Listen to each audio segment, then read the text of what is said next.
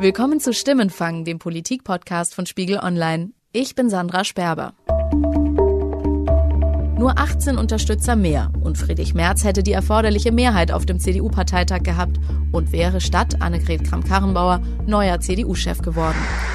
Ich hätte natürlich heute gern gewonnen, aber ich muss Ihnen sagen, es hat auch trotzdem großen Spaß gemacht.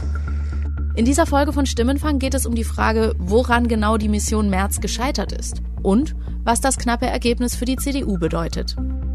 Mein Kollege Markus Feldenkirchen vom Spiegel hat Friedrich Merz im Wahlkampf getroffen und auf den Regionalkonferenzen beobachtet. Und jetzt ist er hier bei mir im Studio. Hallo Markus. Ja, hallo. Du hast am Samstag früh, also nach der Wahl von Annegret Kramp-Karrenbauer, getwittert, Merz ist die wichtigste Rede seines Lebens missglückt, sonst wäre er Parteichef geworden. Da bin ich mir sicher. Warum bist du dir da so sicher, dass es alleine an dieser Rede lag?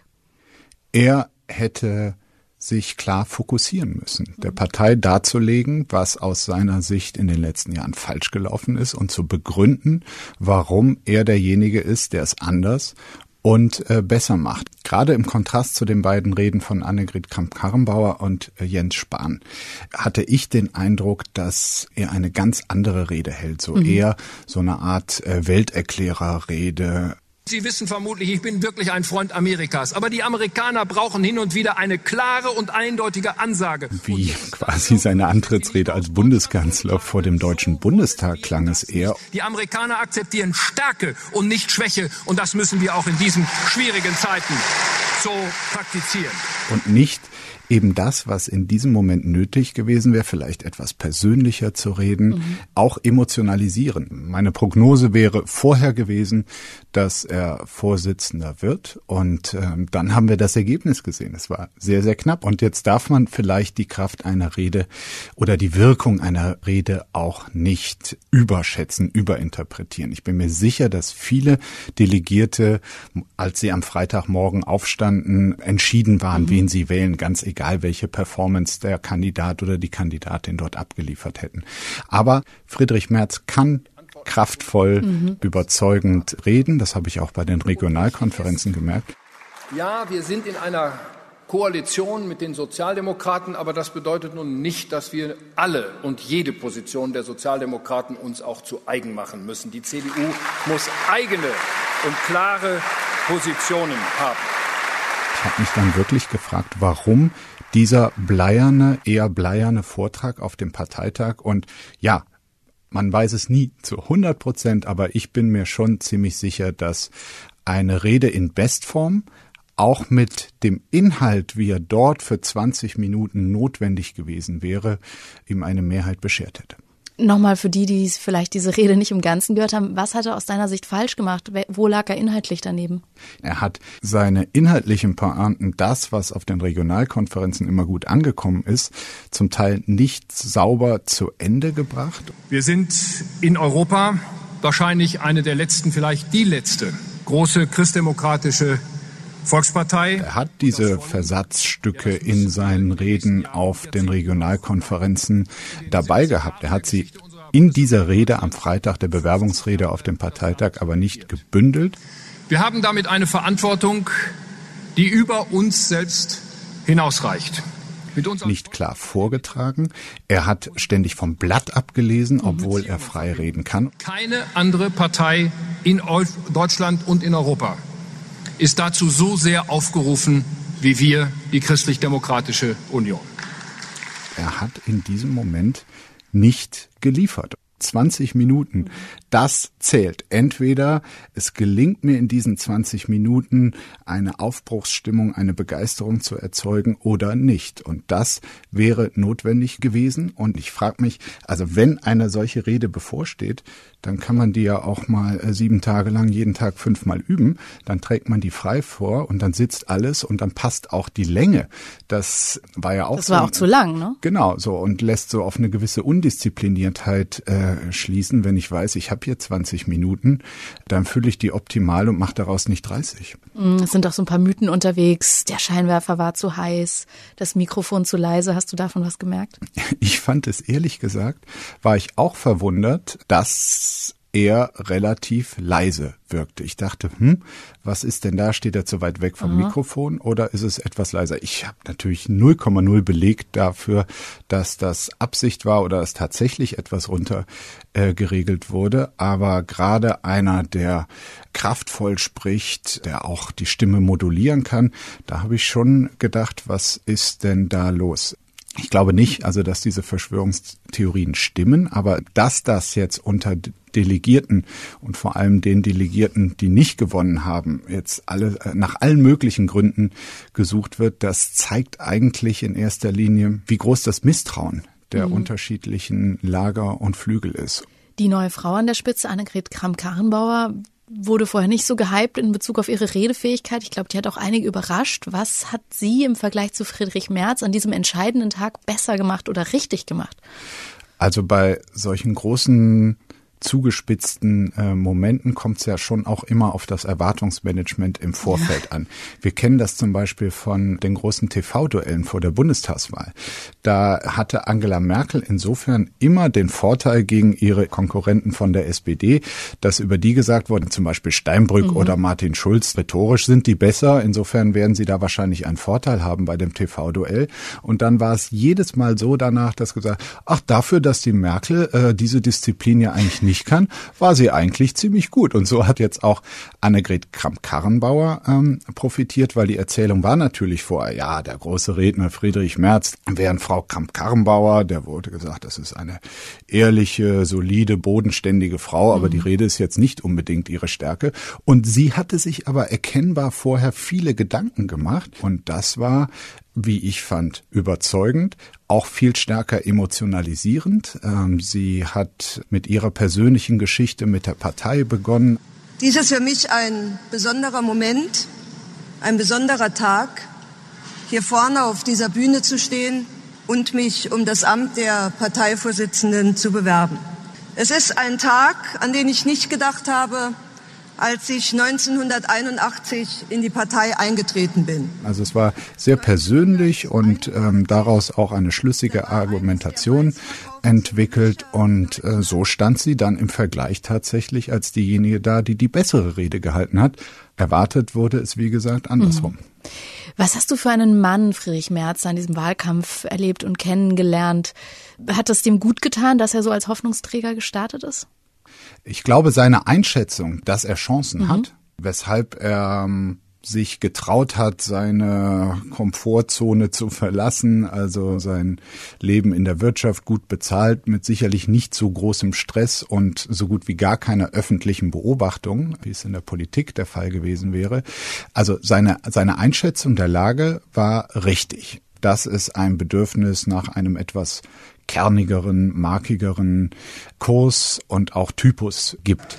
Ich traue mir das wirklich zu, viele, nicht alle, aber viele Wählerinnen und Wähler für die Union zurückzugewinnen. Ich glaube, in einem zweiten Schritt spielten dann auch wir Journalisten eine Rolle, ein gewisses Bedürfnis, dass mal wieder was Interessantes passiert. Dann gab es so eine kurze Phase des März-Hypes, die dann allerdings dank Friedrich Merz selbst auch relativ schnell wieder abgekühlt ist. Welche also, Fehler hat er gemacht? Was würdest du sagen? Also wenn ich zehn Jahre raus bin aus dem politischen Geschäft und dann klar ist, ich habe äh, unzählige Aufsichtsratsmandate bei Firmen, die zum Teil nicht allzu beliebt sind aus der mhm. Finanzwirtschaft. Unter anderem äh, BlackRock. Äh, wahrgenommen, unter anderem BlackRock, genau. Richtig. Wenn ich da unterwegs war, dass dann Fragen kommen, sind Sie eigentlich sehr reich? Sind Sie Millionär? Wie viel verdienen Sie denn wirklich? Das ist das naheliegendste überhaupt. Und dann in einem Interview, in einem Live-Interview mit den Kollegen von Bild, diese Frage tatsächlich gestellt äh, zu bekommen. Also ich würde mich zu der gehobenen Mittelschicht in äh, Deutschland äh, äh, zählen und äh, nicht zu dieser kleinen, sehr vermögenden, sehr wohlhabenden Oberschicht dazu gehöre ich sicher nicht. Und dann so zu wirken, als äh, sei man völlig überrascht und rumzustottern. Sind Sie Millionär? das, also was Oder heißt, Sie wissen nicht, ja, dass Sie Millionär doch, sind? Also ich weiß das schon. Ich kenne meine Einkommens- und Vermögensverhältnisse und nochmal. Warum sagen Sie nicht einfach ja? Also ich liege jedenfalls nicht drunter. Warum hat er nicht gesagt, ja, ich war da erfolgreich, ich habe gut verdient, bin auch Millionär und bin trotzdem bereit, äh, auf all das Geld künftig zu verzichten, mhm. weil mein Dienst an der Partei oder sogar am Land mir jetzt wichtiger ist. So, das wäre eine schlüssige Erklärung gewesen, hätte zumindest kein CDU-Mitglied davon abgehalten, ihn zu wählen. Und so wirkte es so ein bisschen ja ausweichend, aber für mich noch stärker unprofessionell, dass man so merkte, der hat sich da vorher echt nicht mit äh, beschäftigt, mhm. mit naheliegendsten Fragen. Ist das vielleicht auch, weil er zehn Jahre aus der Politik raus war und dann vielleicht gar nicht so abschätzen kann, was es heute für einen Shitstorm gibt, wenn sich der Millionär Friedrich Merz als Mittelschicht bezeichnet? Ja, das ist, das ist auch etwas, was ich so als, als roten Faden in dem Porträt, was ich im Spiegel dann über ihn geschrieben habe, besprochen habe, weil es mir immer wieder auffiel, dass die Art, wie Politik gemacht wird, wie Politik kommuniziert wird und auch kommentiert wird, ist natürlich eine ganz andere, viel schnelllebigere, in Teilen auch hysterischere. Man muss halt wissen, äh, auf welches Spiel man sich da einlässt. Und da wirkte er doch an der einen oder anderen Stelle überrascht. Es ist sehr begrüßt worden, dass er angetreten ist. Später hat dann Wolfgang Schäuble ihn unterstützt öffentlich. Wie ist Merz damit umgegangen? Dieser Hype der ersten Tage hat ihn, glaube ich, selber geblendet. Eine alte Sehnsucht flammt wieder auf nach dem Mann, der vor fast zehn Jahren diese politische Bühne hier verlassen hat, Friedrich Merz. Die Rückkehr des CDU-Manns und Juristen, der 1989 seine politische Karriere als Europaabgeordneter begann. Ein Rückkehrer in die Politik will für Aufbruch sorgen. Der Auftritt des über 60-jährigen Friedrich Merz selbstbewusst. Die Nachricht vom Comeback schlägt ein. Wohin man schaut, Friedrich Merz. Das Rennen um den CDU-Parteivorsitz scheint für einige bereits entschieden. Er hat dann im kleinen Kreis direkt irgendwie die Umfragen der ersten Tage, die ihn vorne gesehen mhm. haben, vor seinen Konkurrenten. Er dachte dann, glaube ich, das wird ein relativ leichtes Spiel. Er hat die Hürden, glaube ich, nicht ganz gesehen und äh, bis hin dann zur letzten Rede wirkte seine Kandidatur unprofessioneller, als man es von einem vermeintlichen Profi mhm. äh, wie Friedrich Merz, der in der Politik zumindest sozialisiert wurde, erwartet hatte und der natürlich auch in seinem ganzen Habitus und Auftreten zumindest den Eindruck erweckt, er wüsste genau, was er tue und äh, sei ein Macher und ein mhm. Entscheider. Ein Beispiel war dann auch nochmal, dass er bei einer der Regionalkonferenzen, ich glaube es war die dritte, plötzlich das Thema Asyl auf überraschende Weise, will ich mal sagen, thematisiert hat. Ich bin schon seit langer Zeit der Meinung, dass wir bereit sein müssten, über dieses Asylgrundrecht offen zu reden, ob es in dieser Form fortbestehen kann, wenn wir ernsthaft eine europäische Einwanderungs- und Flüchtlingspolitik wollen. Das war erkennbar eine Diskussion, die in Deutschland tatsächlich Anfang der 90er geführt wurde. Und dann stand er halt ziemlich dumm da. Die einen haben gesagt, okay, der will jetzt irgendwie nach rechts blinken und den, am rechten Rand fischen. Ich glaube aber, das Problematischere daran war, dass er einfach nicht mehr vertraut war mit der Rechtslage. Also aktuell wirkt die europäische oder internationalen Regelungen zum Thema Asyl stärker als dieser eine Paragraph im deutschen Grundgesetz. Also er hatte sich da irgendwie verheddert und hat das dann auch am nächsten Tag quasi abräumen müssen. Ich komme nochmal zurück zum Parteitag. Die frisch gewählte CDU-Chefin hat ja dann Friedrich Merz explizit gebeten, künftig die CDU mit zu formen. Und zu formen. Und ich würde mich sehr freuen, wenn sowohl Jens Spahn als auch Friedrich Merz gemeinsam an dieser Aufgabe mitarbeiten. Das ist das, was die Mitglieder erwarten. Und für beide ist ein Platz in dieser Partei. Vielen Dank. Wie hat Merz da reagiert? Wie hat er auf seine Niederlage reagiert? Er hat sich formal korrekt verhalten, hat äh, herzlich gratuliert.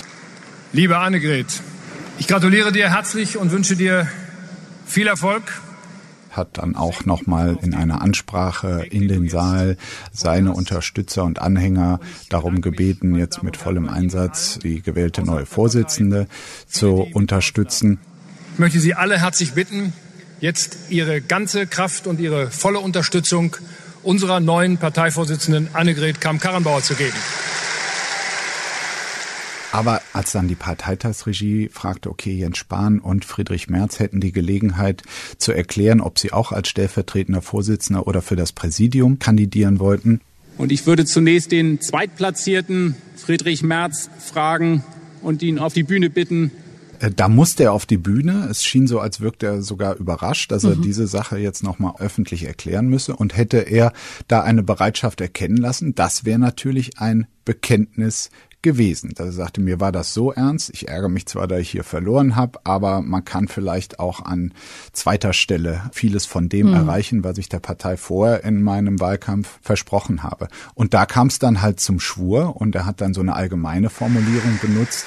Ich persönlich bin gerne bereit, auch in den nächsten Jahren dort, wo es gewünscht wird, diese Partei zu unterstützen und ihr zu helfen.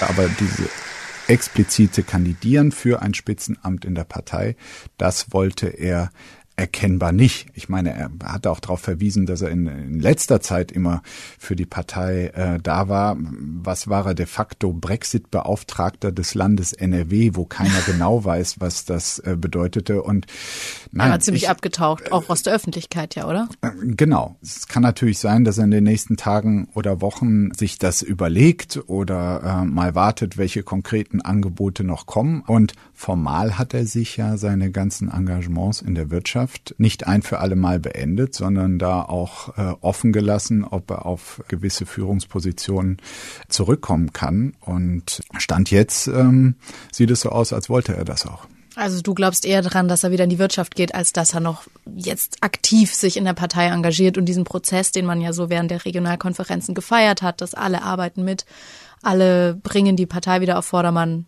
da macht er nicht mit. Er hat das auch in diesem Wahlkampf immer, ich denke mal, bewusst offen gelassen. Da muss man den Eindruck mitnehmen, dass er wollte, okay, entweder ich mache es als Chef oder gar mhm. nicht. Glaubst du jetzt, das war's mit dem politischen Hoffnungsträger Friedrich Merz oder kommt er vielleicht in, weiß ich nicht, fünf Jahren nochmal irgendwie aus der Kiste, wenn es der Partei mal wieder schlecht geht und man einen Vorsitzenden sucht? Ich glaube, dass zumindest diejenigen in der CDU, die mit Friedrich Merz jetzt große Hoffnung auf einen Wechsel, auf einen Wandel verbunden haben, dass die natürlich nicht von jetzt auf gleich versöhnt äh, sich hinter äh, mhm. Kramp-Karrenbauer versammeln. Die werden immer noch darauf warten. Was ist der Eindruck, den wir nach der Europawahl im Mai haben? Was ist spätestens der Eindruck nach den Landtagswahlen im Osten, wo es die CDU sehr schwer haben wird?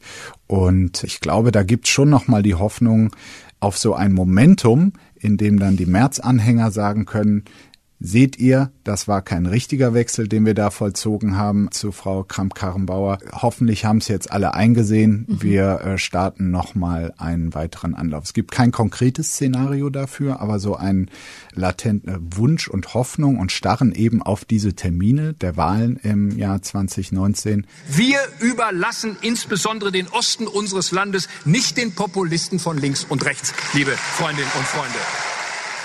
Ob Friedrich Merz dann nochmal derjenige ist, auf den sich als Person diese Sehnsüchte nach einem Wandel errichten werden, das weiß ich nicht, weil ich glaube, er hat dann letztlich mit seiner Performance im Wahlkampf und auf dem Parteitag einige von denen, die glaubten, das ist der Heilsbringer und der kann zumindest politisch gesehen über Wasser laufen, dann doch enttäuscht. Glaubst du, dass das jetzt auch noch weiter nachwirken wird? Ähm, dass es da so einen harten Wahlkampf oder so eine harte Konkurrenz gab? Und siehst du die Gefahr, dass es die Partei, die CDU tatsächlich spalten könnte? Wenn man solche Auseinandersetzungen zum Beispiel aus der SPD kennt, dann muss man sagen, war es alles sehr bürgerlich gesittet mhm. und ich fand das nicht äh, hart. Und wer in die Spitzenpolitik will, der muss so ein paar Spitzen auch mal aushalten. Trotzdem, ich würde den Anhängern von Merz wirklich unterstellen, dass es da weniger um persönliche Rache ging, sondern um das tiefe Bedürfnis nach einer anderen CDU. Es kann sein, dass Frau Kramp-Karrenbauer dieses Bedürfnis befriedigt. Bei dem, wie man sie bisher kennengelernt hat, ist das nicht unbedingt zu erwarten, aber sie ist natürlich eine hochintelligente, auch sozial intelligente Frau, die weiß schon, welche Sehnsüchte es da auf der anderen Seite ihrer Partei gibt und wird da sicherlich versuchen, denen zu signalisieren, nee, ich weiß schon, was euch wichtig ist und das wird nicht eins zu eins eine Fortführung der Ära Merkel werden. Vielen Dank, Markus. Gerne. Das war Stimmenfang, der Politik-Podcast von Spiegel Online. Die nächste Folge gibt's kommenden Donnerstag auf unserer Website, auf Spotify oder in allen gängigen Podcast-Apps. Bis dahin freuen wir uns über Themenvorschläge und Feedback an stimmenfang.spiegel.de und Sie können uns jetzt auch eine WhatsApp-Sprachnachricht schicken an die Nummer 040 380 80 400. Nochmal 040 380 80 400. Das ist auch die Nummer der Stimmenfang Mailbox. Wenn das jetzt alles zu schnell ging, finden Sie unsere Kontaktdaten auch in der Beschreibung zu diesem Podcast. Jasmin Yüksel und ich, Sandra Sperber, haben diese Folge produziert. Danke für die Unterstützung an Sebastian Fischer, Johannes Kückens, Wiebke Rasmussen, Thorsten Reitzek und Matthias Streitz. Die Stimmenfangmusik kommt von Davide Russo.